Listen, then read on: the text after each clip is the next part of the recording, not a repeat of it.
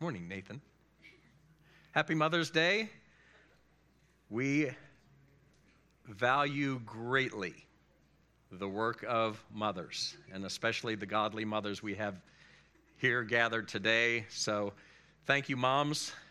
My daughter's now a mom, so we appreciate that. We see the unimaginable work.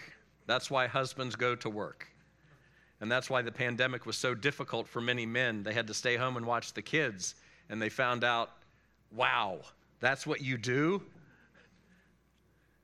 So there's, since the pandemic, I believe there's been a greater respect and appreciation for the work that mothers do. So thank you for that. This morning, if, if you're new, first welcome our visitors. If you don't know me, my name's Alan. I'm one of the pastors here. And uh, welcome online everybody. Uh, we are on a three part series. We're actually on the second message of a series entitled The Way of Light and Truth. And that has been our theme for the year God's ways.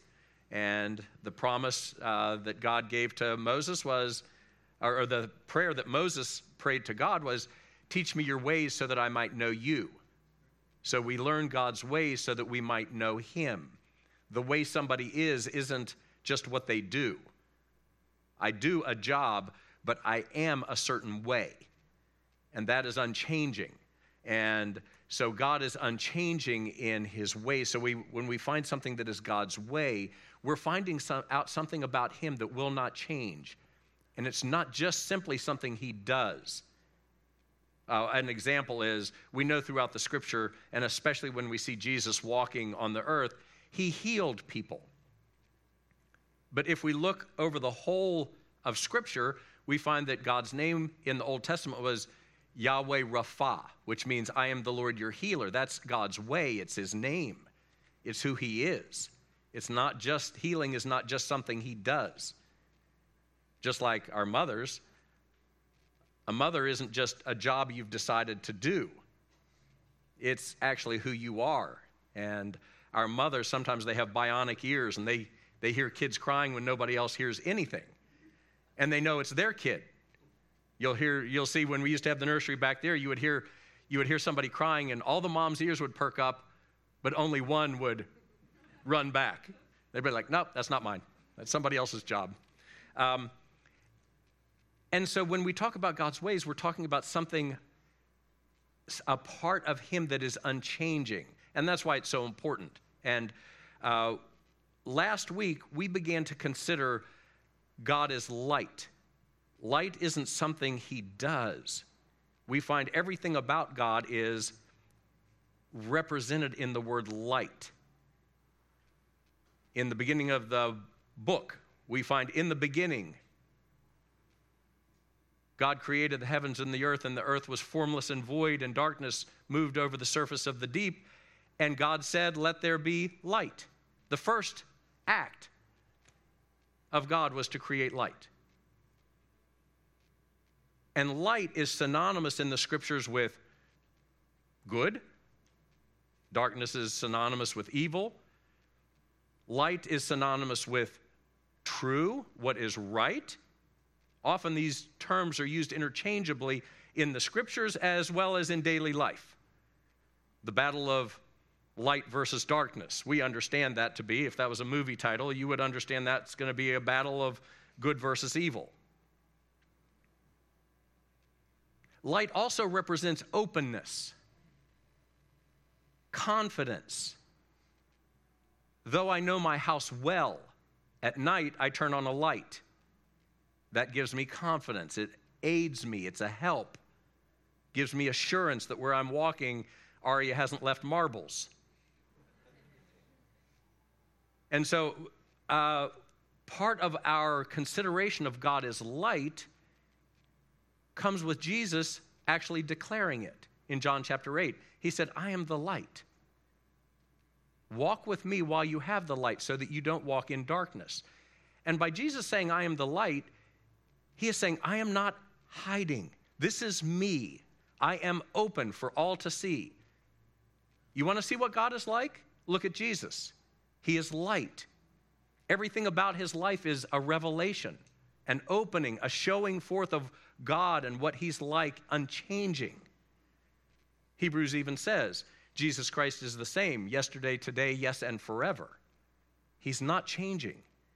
There was nothing hidden in His appearing. And so, uh, much of what we considered last week circled around this idea that God is light, everything, his, everything He does and His ways are light. They aren't hidden, they're to grant confidence, they're to provide opportunity for us to navigate this place successfully. We considered, uh, you know what, I'll wait. We considered last week Genesis chapter 3, um, where the serpent came and tempted Adam and Eve. And I'll just mention this briefly because what we considered last week was that light is for the eyes. What we're going to consider today is truth is for the mind. And these are very closely connected.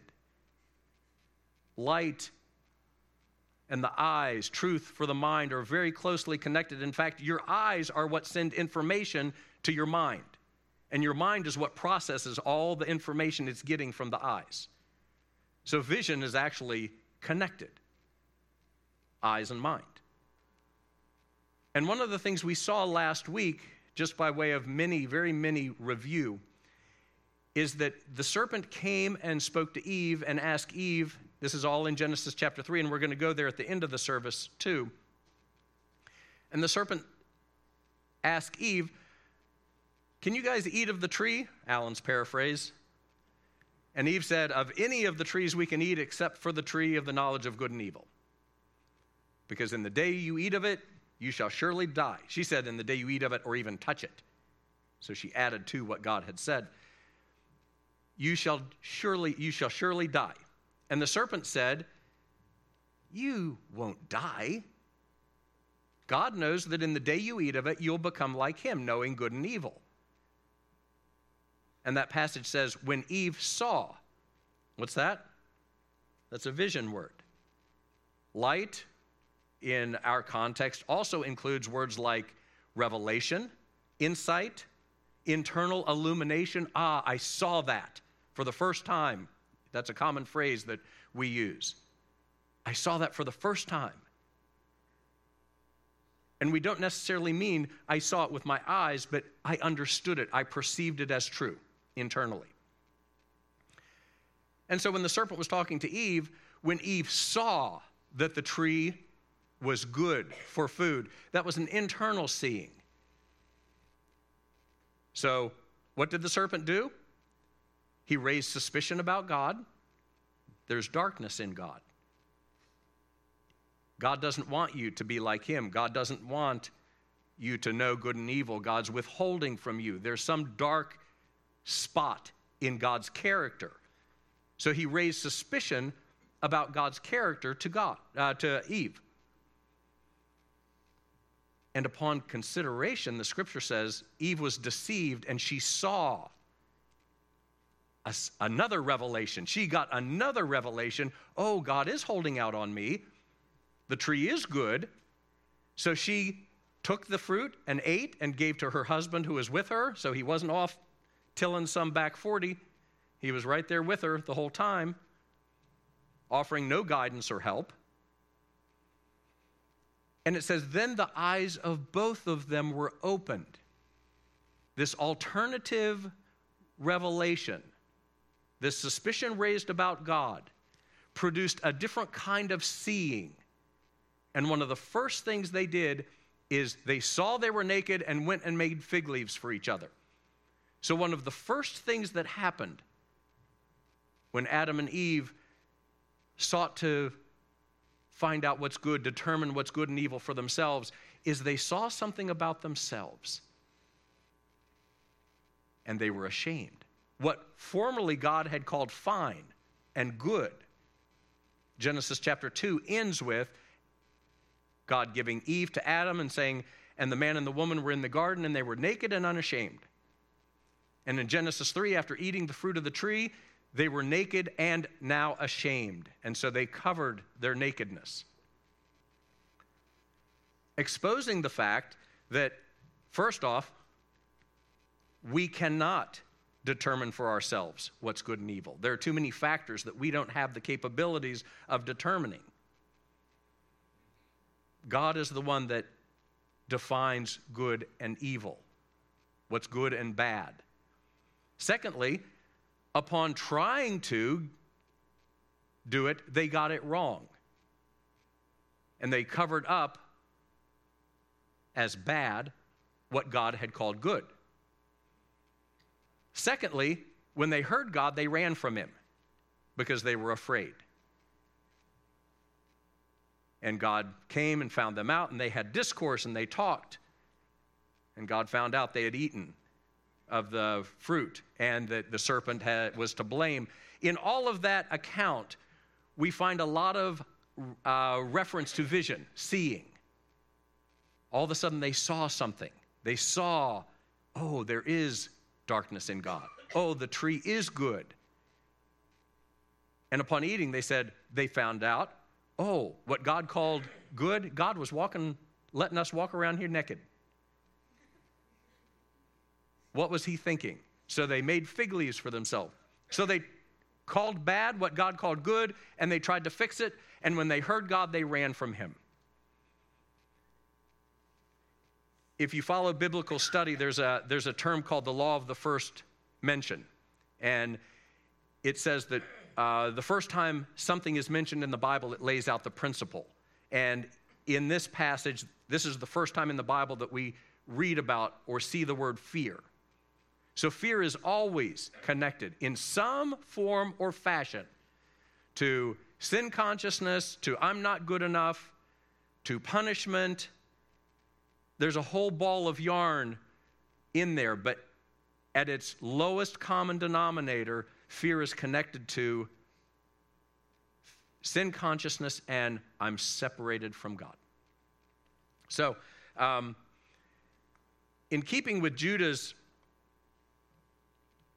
three bottles of water example,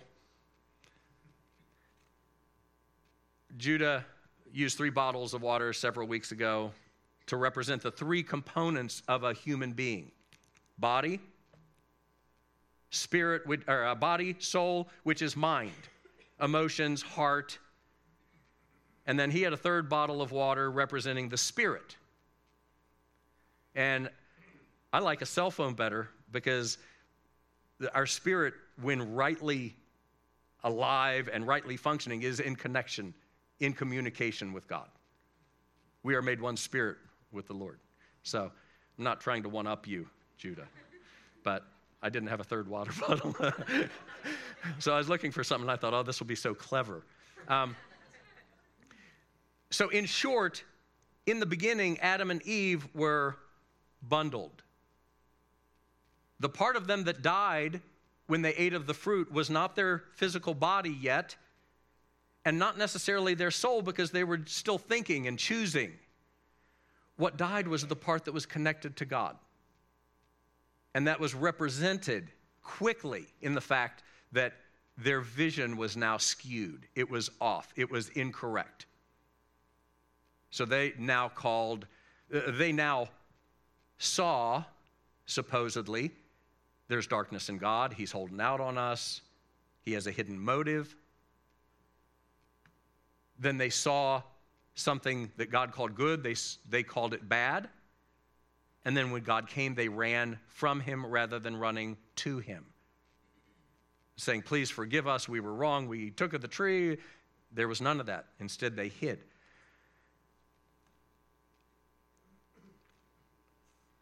So, that being our platform, light and truth are very closely connected. So it, we aren't really leaving the idea or the subject of light, but I want to flip the coin over. One side of the coin is light, the other side of the coin in this teaching is truth. If we could have the passage in Proverbs chapter 22, verse 28. In Proverbs 22 28, Solomon writes, Do not move the ancient boundary which your fathers have set. Why?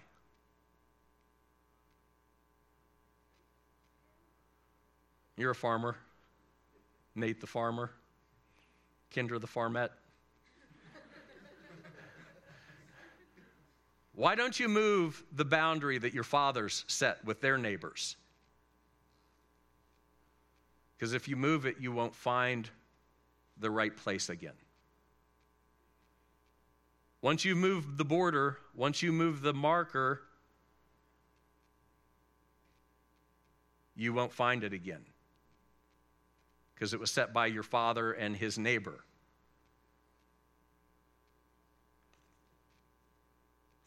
Not that I'm calling for a surveyor, but my neighbor and I mow each other's grass. He mows part of mine, and I'm hoping it's out of kindness, not out of claim. So obviously, when I mow, I mow more of his, which may be his ploy. Maybe that's just his way of getting me to mow part of his grass for me. He mows a little bit of mine, so I mow more of his. Mine is as claim. I'm saying this is mine. So ultimately, when we sell the house, we're going to have to get a surveyor because we do that. But this is relative to truth. Because once truth is moved, then it becomes subjective. And that's what we're going to be considering today. Um, if we could have the, uh, the John chapter 3, verse 3, and then I'll go to John chapter 3, verse 5. Last week, we also, Judah ended the message talking about being born again. And this is very important to this whole idea of tr- light and truth. Um, one of the Pharisees, one of the teachers, came to Jesus secretly and said, Teacher, how, how do we do what you're telling us? What is this that you're doing? And Jesus said to him, Truly, truly, I say to you, unless one is born again, he cannot, and what's the word? See the kingdom of God. Obviously, a sight word.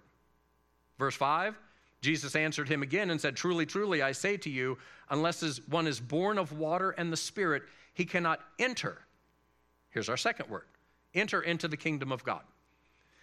Um, this was upsetting to Nicodemus because this idea of being born a second time was, first off, he's one of the first to find out.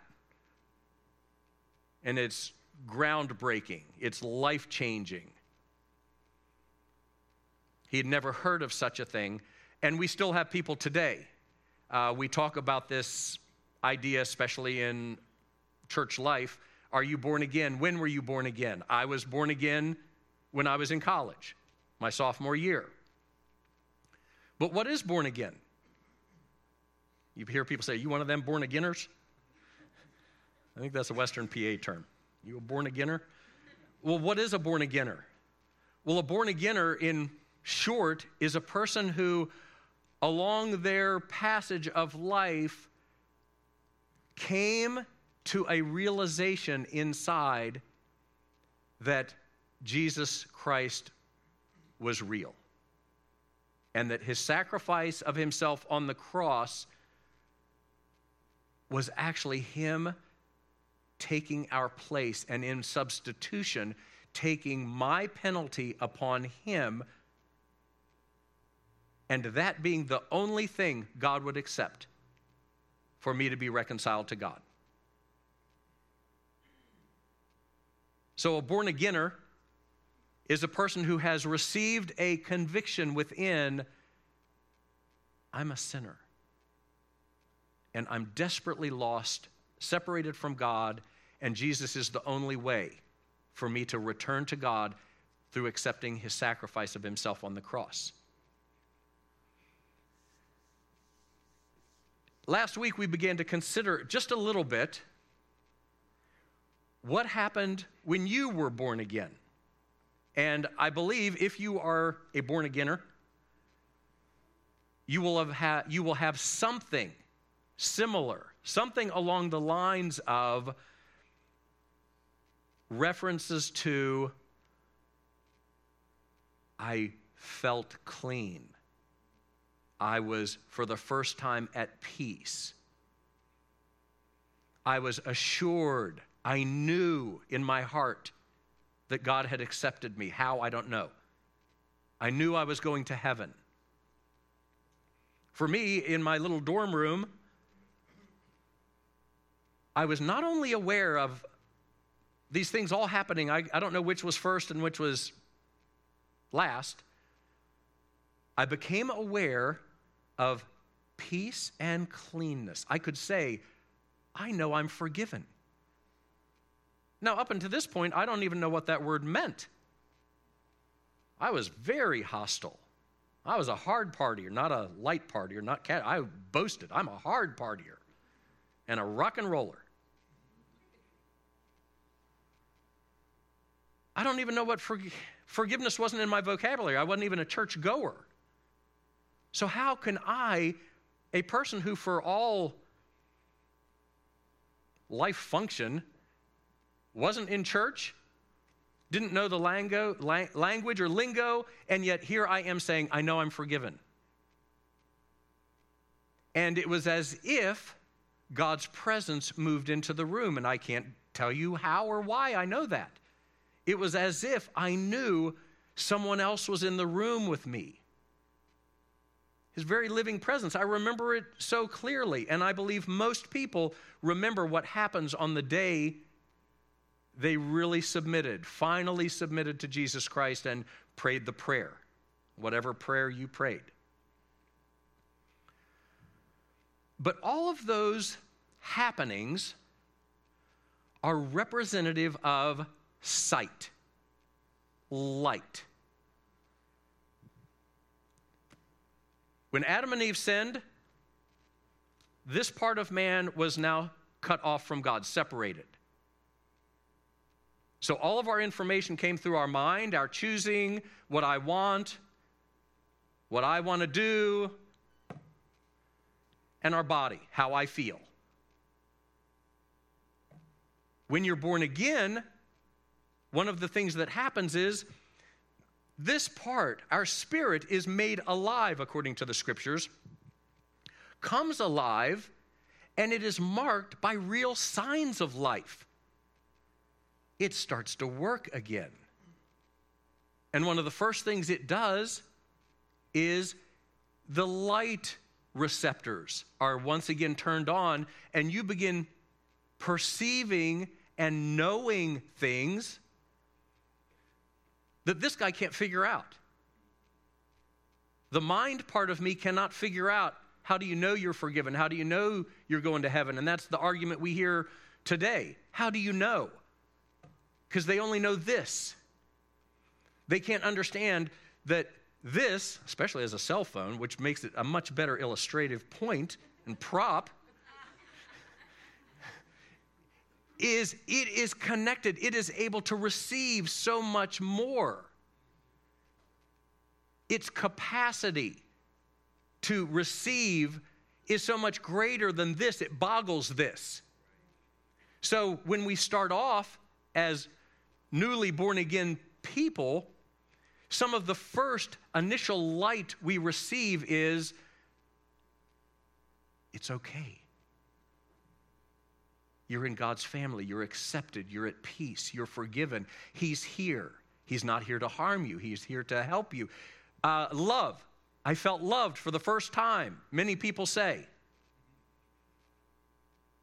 And this guy says, I don't know how I can know it, but I do know it because light, the Spirit, told the mind, this is what's true. And at that point, because of grace, your mind was able to say, oh, okay, you're right. Our two words that we considered in John chapter 3, verses 3 and 5 unless a person is born again, he cannot see, that means perceive. And that's what we see happen to us. That's how we knew something happened we perceived it in a living way. This wasn't just something I concocted on my own. I was fighting, kicking, screaming, being drugged by everything. But upon being born again, I perceived things, and that is, it, biblically, you began to receive light. You began to receive input from God's end that you could not know through your mind, or your body. Our second word in John chapter 3, verse 5 says, uh, where Jesus said to Nicodemus again, Jesus answered, Truly, truly, which means if you don't listen to anything else, listen to this. I say to you, unless one is born of water and the Spirit, he cannot enter the kingdom of God. This word enter does not mean join the club. I, I think if I was going to go around the room and say, What does it mean to enter the kingdom of God? we might be grasping for definitions. And if you would have asked me some time ago, I would have said, Well, it means you're part of the kingdom, which doesn't help you. That's good religious speak for we're in the club now. But that's not the word that Jesus uses. The word Jesus uses, the word Jesus uses for enter, means become an active participant. In order to enter my house, Carol Offholder's house, in order to enter the house, you must take your shoes off. Now, that doesn't mean you take your shoes off and stand in our house at the doorway. That means in order for you to become an active participant in all that we're doing here in this house, you have to take your shoes off. Then you can run on the rug. Then you can become an active participant in the life that's taking place in this house. So Jesus again says, unless a man or a woman, unless a person is born again, they cannot become an active participant in the things of the kingdom. Not just a member, you're expected to be an active participant. So let me describe it like this uh, there is such a great parallel between natural birth and our spiritual birth, our being born again. In our natural birth, for many months, we are alive, definitely, but in the dark. We are not an active participant in the outside world. We're actually living in, our womb is cutting us off from what is going on. So if you see a, a woman who's pregnant at the grocery store, her baby is not an active participant. You wait till you have a toddler, you'll know the difference. Ring, and everything falls off the shelf. That's an active participant. Sloppy, desired, yes. Undesired, not desired. But wh- until the baby is born, it is not an active participant. But upon birth, one of the first things that happens to a baby is it perceives this world that they were in the whole time, but could not understand and could not interact with. And so, one of the first things that happens, their little eyes go open and shut. They're trying to adjust to new light. They begin hearing sounds in a new way. They begin seeing the world that they've been in the whole time, but couldn't interact with. Isn't that such an excellent parallel with us spiritually? For me, for 18 years, I was walking around darkened to a whole world that was around me the whole time, but I could not interact with it. I could not enjoy it. I could not participate until I was born again, until I came through the one way, the one door, who is Jesus. But now, having been born again, or now having been born naturally, the child is alive, it's active, it's moving, it's hearing, it's seeing, but we know that's insufficient.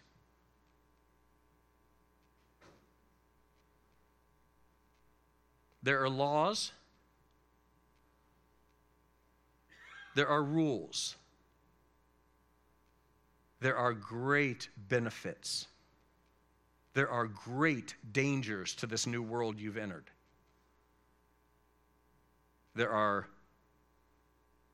helps and there are traps.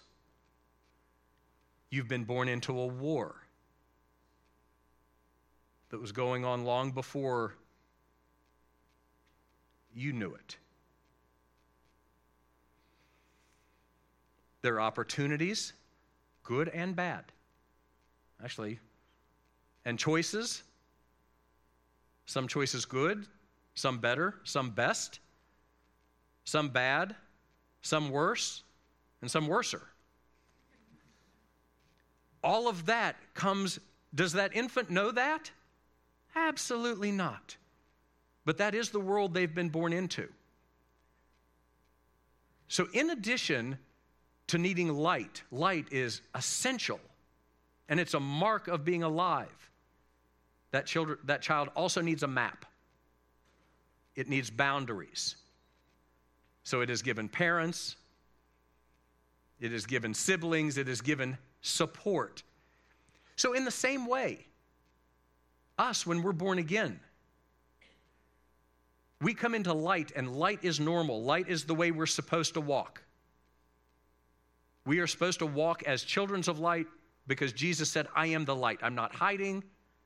This is how I am. This is who I am. What I've said is true. It is just the way I have said it. There's no hidden or dark motive. But just beginning to see and perceive things spiritually is not enough. We need boundaries. A good friend of mine, when I first came to this church and I was a very young man, uh, he was a college student.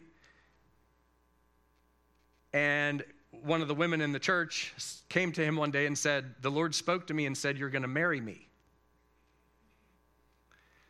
This is one of the dangers of just walking by light. Because we can see things wrong. We can have, uh, he obviously was attractive to her. And she was able to convince the Lord to tell her. and if he wouldn't, she would pretend to be. We do that sometimes. Lord, will you tell him to marry me? No, my daughter, I'm not going to do that. Okay, that's okay. Thus saith the Lord to me Marry him. He's yours. Well, he had the best response. He said, Well, he didn't tell me, and so I'm not marrying you. and that's the rude awakening of just pe- being people, and we know it. We see it. We have the kooky Christians. I have seen and probably been one of those. The people with the strange ideas, and I heard this from the Lord light is not sufficient we also need truth to give us borders and boundaries. We don't know yet. One of the first lessons I'm sure we teach our toddlers is about a law. It's called the law of gravity. You will not fall up the steps, dear. You will fall down the steps. We teach them about rules look both ways. You know what? I could say that. I could say those three words, and everyone in this room would understand what it is. It's one of the rules here look both ways. And when you're in England, look the other way first.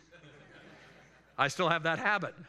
When I'm in England, I look the wrong way first. The child doesn't understand these, and neither does the young believer. And neither does the old believer. And so truth comes along to give us parameters, to give us borders, making our first verse this morning significant. Do not move the boundaries, the borders set by your fathers. Don't come up with your own truth. For successful living, light is needed, required, and so is truth. Truth isn't just nice, it's necessary. Otherwise, people with, uh, especially young believers with little truth, will go by their light. And that light can still be manipulated in many cases. And that's why we, as new believers, are given God the Father, Jesus, our intercessor, Holy Spirit, our helper, our guide. Interestingly enough, Holy Spirit is called in John chapter 17 the Spirit of truth. And Jesus said, He will guide you into all truth. Because God's way is truth. There's nothing about Him that is lying or holding out, there's no hidden motive. Everything about Him is light and truth. Those are good things to get settled, and they can be an answer to people here. Because ultimately, when we talk about this message, we aren't, gonna, we aren't just talking about some ethereal doctrine. We're talking about, no, this is where the rubber meets the road. This is our everyday.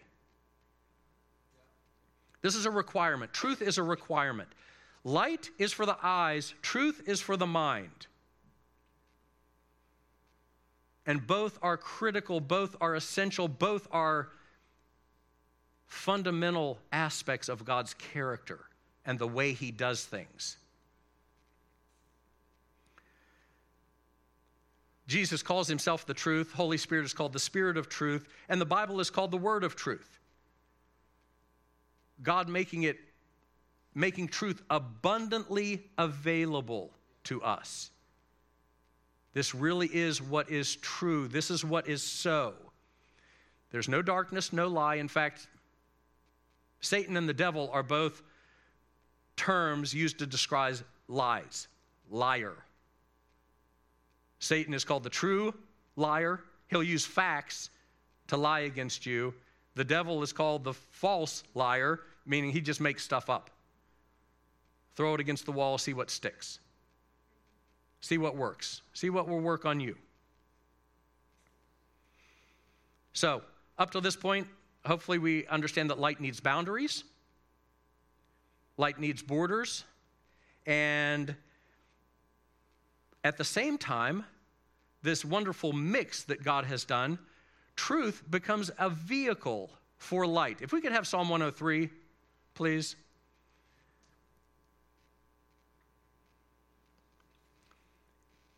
Or Psalm 119, I'm sorry. No wonder. You're like, Psalm 103? Didn't give me that one. Psalm 119, very famous passage, but also very important. Your word is a lamp to my feet and a light to my path. These are light words. So your word actually becomes a source of light. And the idea here is very similar to our 2 Peter chapter 1 verse where he says, "Pay attention to the prophetic word as to a lamp shining in a dark place until the day dawns and the morning star rises in your heart." I'm, we don't need to go there, but that's 2 Peter chapter 1. In both, both of those scriptures, New Testament and Old Testament, identify the same phenomena. Your lamp, your word starts off to me like a candle a small light. Stick with it until it becomes the dawning of the day. But I will say this even a candle is a great help in a darkened room and in a darkened world. In a darkened room, even a candle will give you confidence, assurance, you'll be able to get where you need to go. But God is actually telling us, my word has, there's a way about truth that It'll start off as light, genuine light. You'll know something that there's no way you can unknow.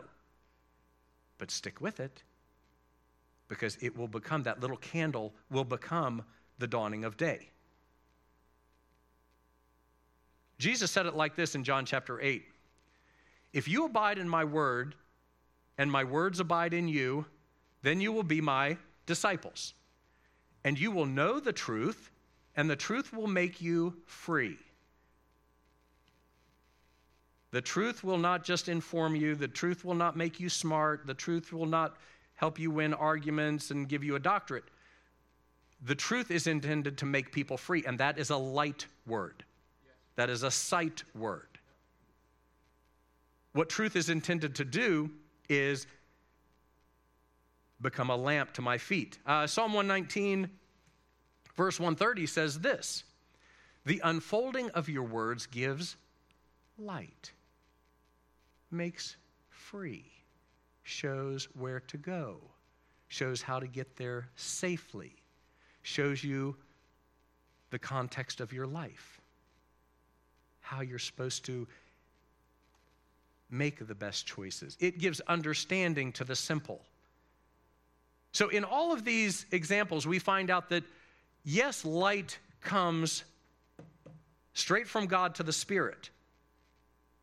But also, if the mind will begin to engage God's Word, God's Word has an ability in itself.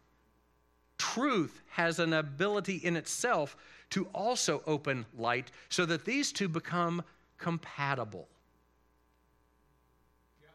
Romans chapter 12 says that uh, he, Paul writes to the Romans in chapter 12 and says, I encourage you, present your bodies to God, a living sacrifice, for the renewing of your mind, so that you might prove what the will of God is, that which is good, acceptable, and perfect. That is a life proving, so that your life might prove what God's will is and that it's good, that it's dependable, that it's trustworthy. So God gives light to the Spirit, but in a supernatural, miraculous way, God also gives light for walking through His Word, and they're both freeing. They're both necessary. They're both required. You know, I, I, hear a lot of clamor in these days from people in the church to we need to be doing the miracles that are in the book of Acts, and we need to be going out and we need to be doing all those things that we see. And I'm all for that. What, I, what I'm not for is people with no light trying things. And once you minimize the light that God's word gives you, which is just as miraculous, once we downplay the fact that in private people through being involved with God's Word, through being involved with teaching like this. I have no ability to impart light to you, but if I will speak the truth, God has the ability to walk through this room and open something for somebody. And all of a sudden, somebody says, Oh my gosh, I see it. Now, that's not me, but that's why it's so important to handle truth because the entrance of God's Word gives light. So we can be changed in a meeting. We can be changed through our time with God's Word because those are all sources of truth, or at least are intended to be sources of truth. Teaching is intended to be truth based, just an explanation, just a giving of the sense of what God says. Because unfortunately, in America, we think the Bible is written in American. And if the Bible says it, that's what it means. You born againers. And what we forget is, you know what? English was not the native language, and there is some study, there is some application that we need to consider. This was written in another language. What did they mean? Which adds to our journey, the fun of it. But nonetheless, the light we receive in private is no less miraculous than you walking out on the street and performing miracles. And I would add this if you're a person who's walking out on the street and performing miracles, I bet it's because in private you received light and truth from God. So, if we want to go out and do more miracles, let's in private receive more truth and light.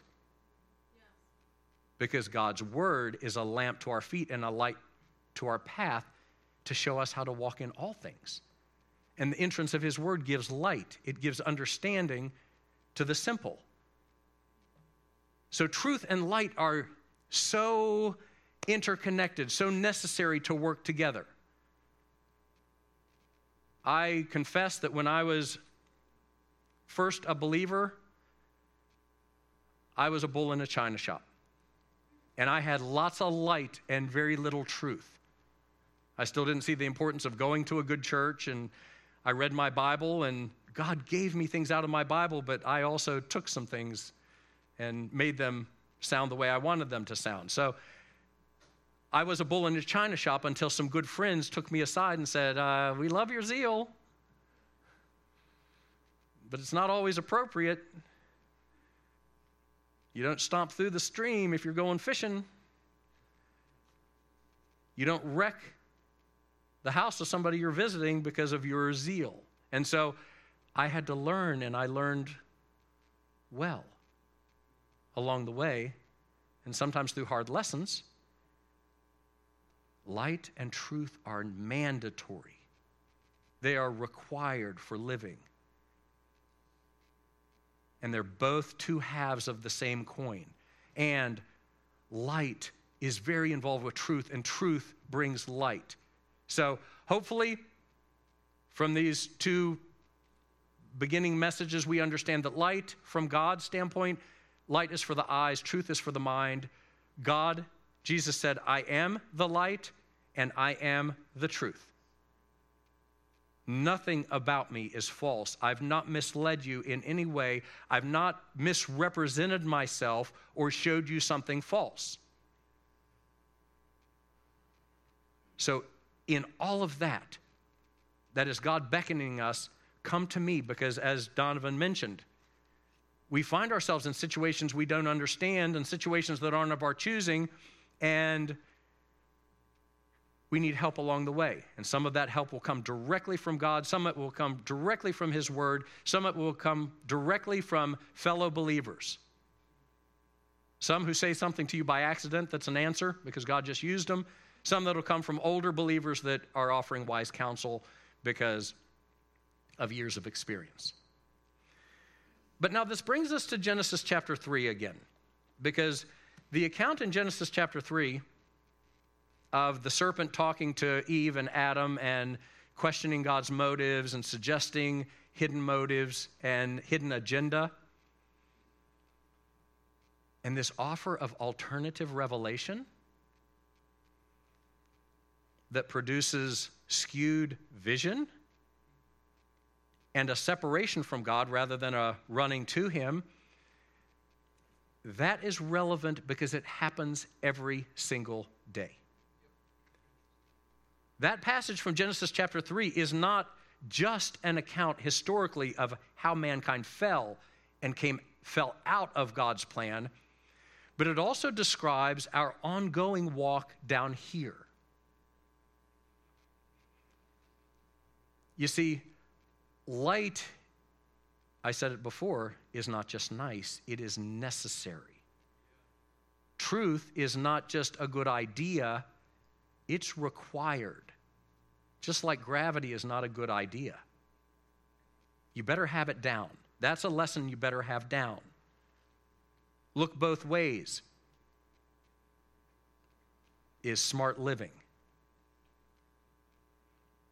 And so the devil knows we were born into a warfare wherein Satan himself and his host are against God, and thus you were marked upon being born again, you were marked as an enemy. Now, you were just a toddler. You were an infant and then a toddler, and you hadn't hurt anybody. You hadn't hurt Satan. You hadn't hurt his demons, but you were born into this conflict. Because you were immediately a threat. Because if you grow into what you could be, you could be a serious light in the world you could be a serious representative of God and a useful servant. So, from a young age, the devil's got to do a couple of things. He's got to snuff out light and distort truth. Because without light and truth, we are unstable. So, with Adam and Eve, he distorted truth and snuffed out light. They no longer saw things the way they were. They no longer uh, had that union with God that they once had. Part of what we see in our society today is no light and no truth. And I'm not saying this to be mean at all. We see uh, everywhere you look, you see confusion, you see distortion, you see infighting among the churches. I see churches doing things that are appalling to me, but they wouldn't be appalling to Jesus. Jesus, in his day, called the religious leaders blind leaders bleeding, leading the blind. Nothing really changes. It's just for the first time I'm living through it. So I've got to deal with it. If we look at the state of our country and our world, what we see is the borders were moved. And not everybody knew it. With no light, with no truth, there is no stability. And so we rock and we reel. We stagger and we grope around for something I can hold on to. And so, what we see in so many quarters, so many aspects of our crazy life, is people groping, doing the best they can. Who am I? I don't know who I am. So I'm trying to figure it out, I'm trying to find it. And if we don't understand that these are symptomatic of no light or very little light and no truth, the minute in a country, the minute in a family, no, let's not even talk about countries yet. I want to say the minute truth is distorted within a country, society falls apart. And we see it. The minute in culture, social parts of our culture, the minute truth is removed or just the border is moved a little bit, people shake. We, truth isn't good, it's required. It is the anchor. It is the only borders we have. And the minute we don't have borders, we don't know who we are and how we're supposed to do things. You try going to another country and you find out real quick is this allowed? When we went to India the first time, my wife stood in line to go to the bathroom, and all the men were in, uh, there were only men in the line. And her immediate thoughts were, is a woman allowed to be in a line with a man? But because she was taller than all of the men in that line, she figured she could take him. So he's like, You're like, I'm pregnant. You try moving me out of this line. This is very serious because it relates to right now.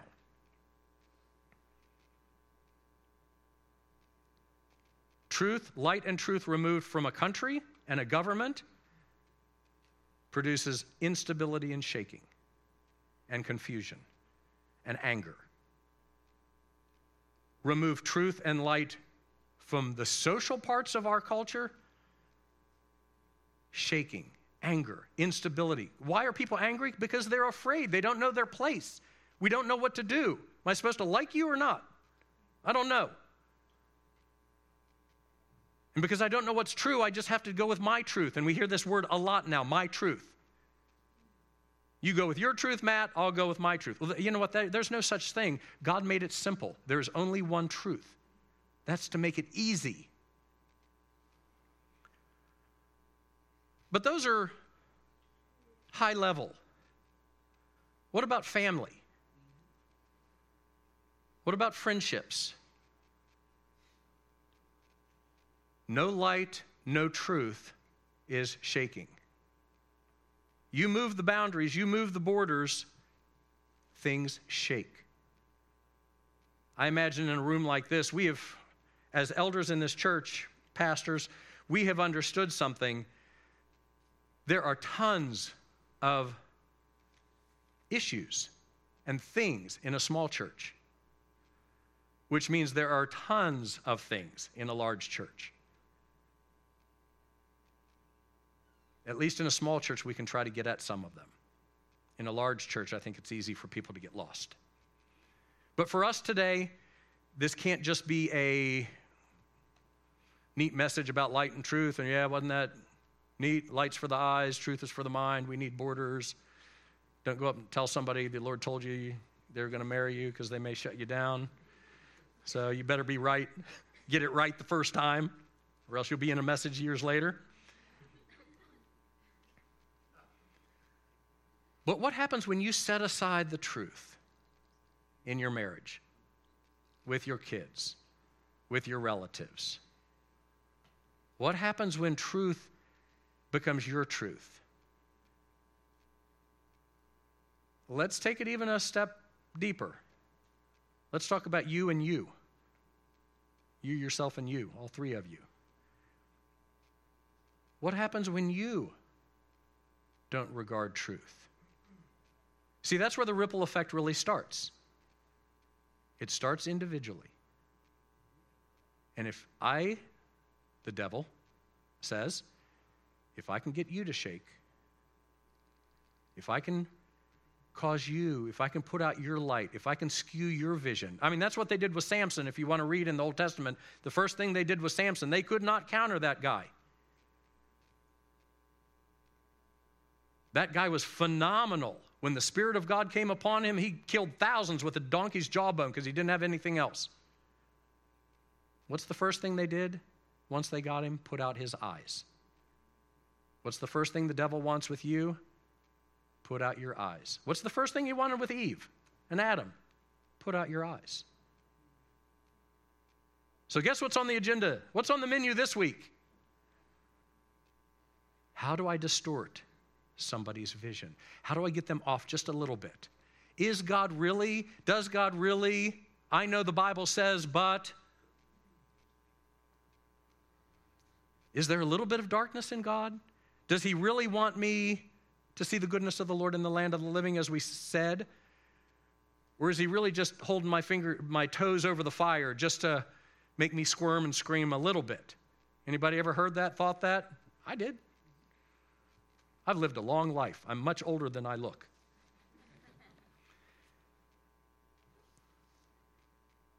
questioning God's ways, questioning his character, questioning what he's really after. Why is it so hard? Someday I'll teach on life as school. But life is. Life is school. And its classes include being a parent to a child, its classes include being a teenager. Some people never grow out of it. took me a long time to grow out of being a teenager. Class, parenting, marriage is a class. And what's the point? Don't be selfish. You're going to learn. You're going to learn. This is the most uninspiring counsel I will give any young married couple. You're going to be pressed to love some. You better love him now because you're going to be pressed to love somebody else more than yourself. And you aren't off the hook because you're told to lay down your life as Christ laid down his. You're going to be pressed your selfishness is going to be confronted, not just early on, but well into it. Because there are levels of this class, you never get out of it. Parenting addresses selfishness in an even greater way. If marriage didn't address this my time, your time thing, you know, this is me time, Josh. There's no such thing as me time. Wait till you have kids. Then there's really no me time and the list goes on. But in all of these things,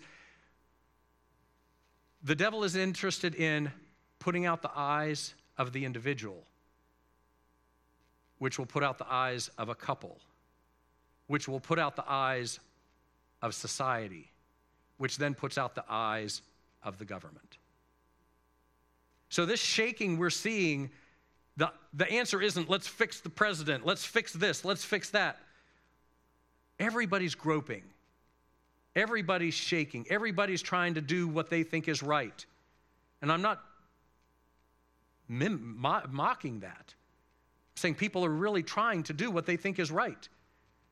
Eve thought what she was doing was right, and Adam did too. They thought this is going to be a good thing. And it all boils down to one thing figuring out what's good and what's not. And those are decisions we make regularly. Every day you're, in, you're involved with should I buy the red car or the blue car? Should we do this? Should we do that? And all these things are why we were reconciled to God, so that we might receive light and so that truth might keep us safe along the way. And so our life is to be a growing, as we grow from infant believers up to fathers and mothers, grandfathers and mothers in the Lord. It's still a constant walk where life is still school, even when we're old. Things are still being dealt with, things are still being uh, addressed. Light is still necessary, and so is truth. So, hopefully, sorry, I went a little bit long today. But next week we will finish up with this series. But hopefully, today, maybe a finger has been put by God on some part of your life regarding some place where I've been questioning God, some place where I've been questioning truth. Because that is the Genesis 3 attack on mankind. If I can get Adam and Eve to fall, it'll domino into history, which required us to be born again. So, all of these things start at a small level, a you level, a me level. And they all start with it's normal for you and I to receive light. And we just need to understand truth becomes our boundaries that keep us safe in that. So if we can just commit ourselves to the Lord in this.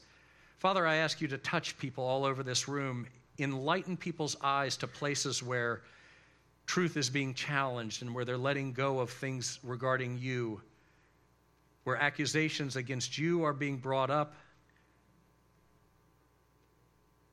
Help firm your people up in this room. Let's start just here. Father, I'm asking you to stabilize people by causing them to pick truth back up to cling to truth again, to not be shaken by all of the opinions and all of the information that's raging. Help us in this time. Use your light and your truth to stabilize individuals in this room. Help us. We are so in need of you and you alone. As your Spirit walks alongside us, we ask for you to confirm your word of guiding us into truth. And for the help of your Holy Spirit, we thank you in Jesus' name. Amen.